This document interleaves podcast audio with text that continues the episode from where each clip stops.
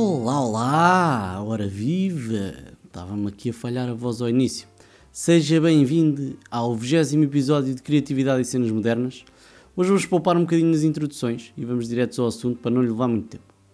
Começamos com a Catarina Gouveia, claro. Porquê? Olha, porque é tema da moda e também ela própria faz um bocado parte do mundo da comunicação. E como o podcast é de marcas, comunicação e humor fraco, enquadra-se. Então a Catarina publicou uma foto no quarto dela com o bebê e o pai, presumo. Eu nunca vi nenhum parto ao vivo e mesmo que tivesse tido essa oportunidade, acho que só ia para lá estrovar, visto que sou uma pessoa relativamente sensível, era bem provável que tombasse antes da criança nascer. Mas assumo pelas histórias que ouço, a imagem que a Catarina publicou não é a imagem típica de um pós-parto. E isto é um problema? Pergunto eu. E você, provavelmente. Eu acho que não. Mas vou dar-lhe aqui uma notícia que pode ser novidade para si, caso esteja na dúvida. Quando as pessoas bonitas tiram fotos na cama de pijama a ler e a tomar café, normalmente não estão nem a ler nem a tomar café. E há outra. Está preparado? Muitas vezes vestiram o pijama só para a foto. Não diga a ninguém. Se esta comparação foi fraquinha, deixe-me dar outra que se calhar todos compreendemos.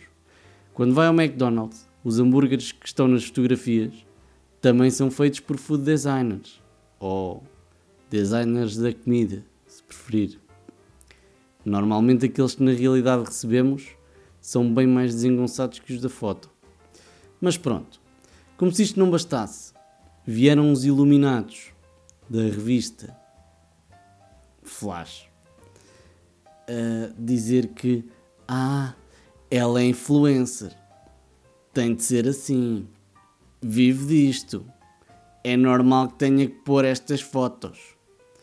Ora bem, eu daqui retiro que se a minha esposa um dia quiser tirar uma foto parecida para publicar nas redes sociais ou para meter na cabeceira, uh, não pode. E não pode e nem sequer vale a pena fazer barulho.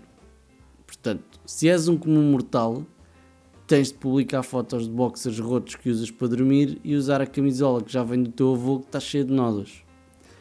E já agora, a partir de hoje, também acho que já não devia haver cá fotos de bebés a sorrir todos cheios de pinta e adereços.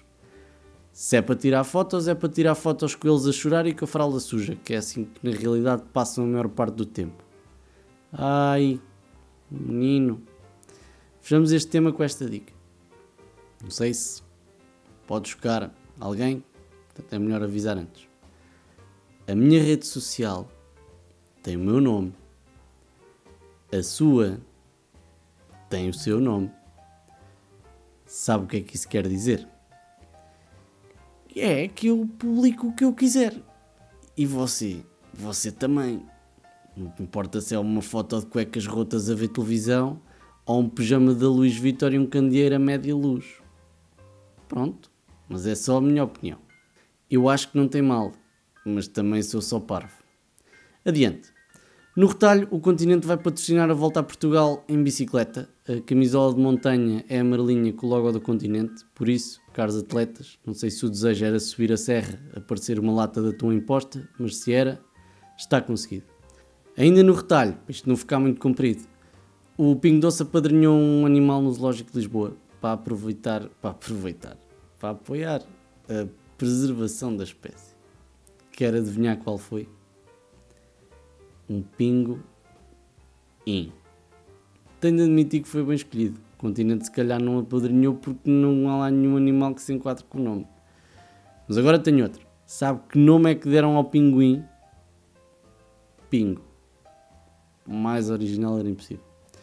Por falar em oceanos, pelos vistos o copo menstrual pode ser o segredo para ajudar a salvar os oceanos. E eu pensar que era uma tarefa complicada. Estou a brincar. Deste tema não percebo nada, não consegui desenvolver mais que isto, não vale a pena cair-me em cima que eu já anulei. E vamos terminar antes com duas outras coisas que são mais a minha praia.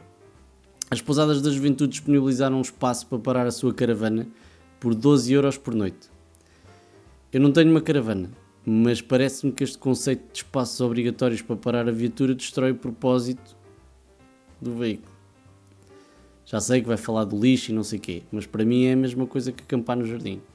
Está ali, tem todas as condições, só tem o transtorno de ter que despejar a casa de banho.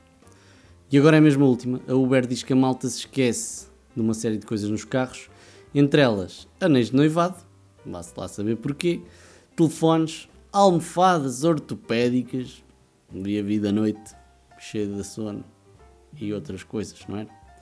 E comida para cão. Se quiser recuperar algum destes bens, pode fazê-lo através da aplicação e esperar que o condutor seja uma pessoa decente. Se não for, bem, é melhor avisar o seu cão que hoje é dia de sobras. E pronto, assim me despeço com aquele abraço, visto que o Carlos me alertou para a questão pandémica ainda não ter acabado. Quando acabar, talvez haja beijinhos. Tá? Até para a semana. Aquele abraço.